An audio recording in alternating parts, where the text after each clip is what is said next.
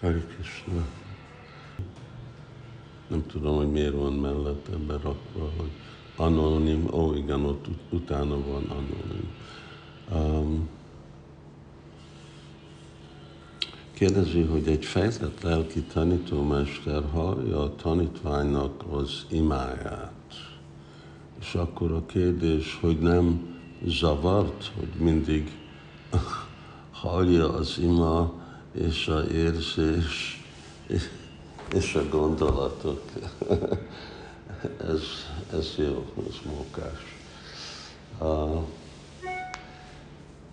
hát uh, itt Krishna kegyéből, uh, vagy uh, Krishna saktiából uh, történnek uh, dolgok.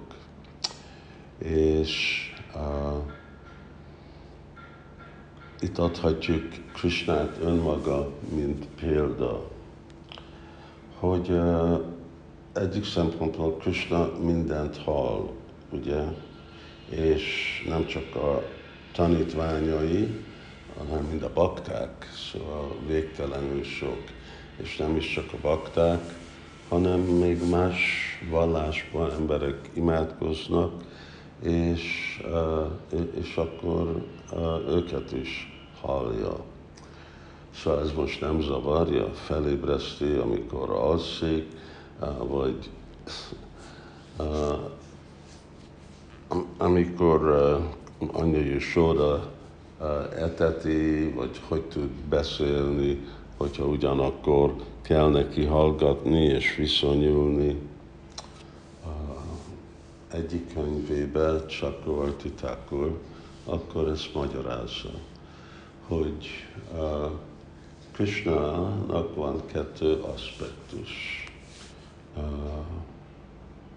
mugda és sarvagya.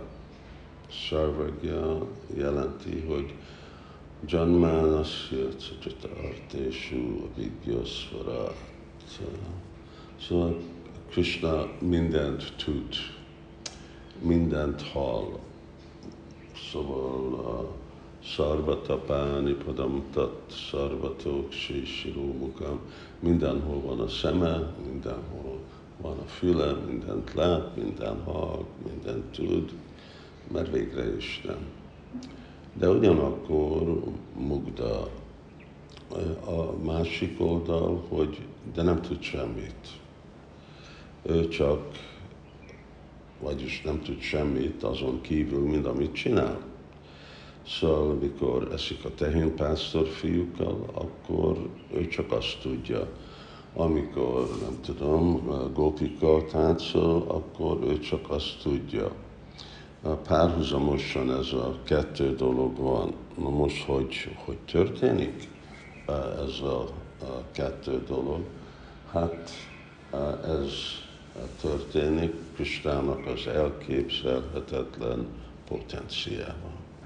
Mert ő végtelenül hatalmas, akkor teljesen kettő ellenmondó tulajdonság tud történni, és egy, hogy nem hal, és a másik, hogy hal mindent, mind ezek tudnak úgy történni, nem egy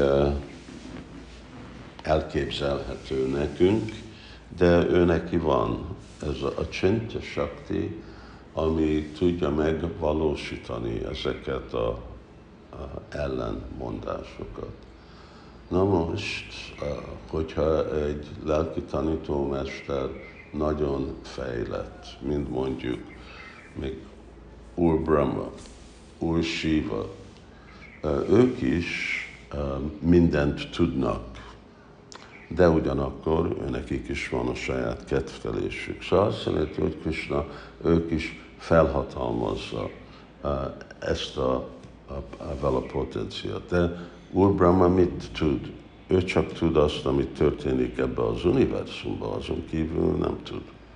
Szóval ő, ő ezt tud. De a ugyanakkor ő mugdata, ugyanakkor a másik oldalon ő nem. Szóval egy fejlett lelki tanítómester, ő neki is van ez a, a felhatalmazás. Mi van, amikor egy lelki tanítómester nem olyan lelkileg fejlett, vagy fejlettebb, mint Brahma, akkor Krishna ugyanúgy van ez a, nem hogy mindent tud, hanem akkor, amikor Krishna akarja, hogy tudjon valamit, akkor ért, hall dolgokat, vagy vagy van, van neki érzés, hogy most ebben és ebben a, a tanítványjal.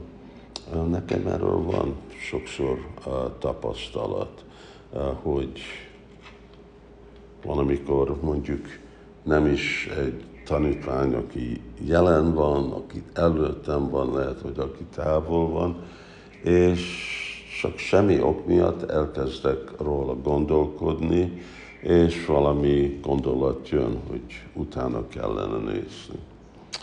Szóval, vagy lehet, hogy ez is ez történik, vagy ezt is ezt csinálja. Szóval ez ugyanebből a potenciából, és akkor ez Krishna nem mindegyik tanítvány, hanem amikor fontos, akkor egy tanítvány. Szóval remélem, hogy ezek úgy megmagyaráz dolgokat, és Hari Krishna.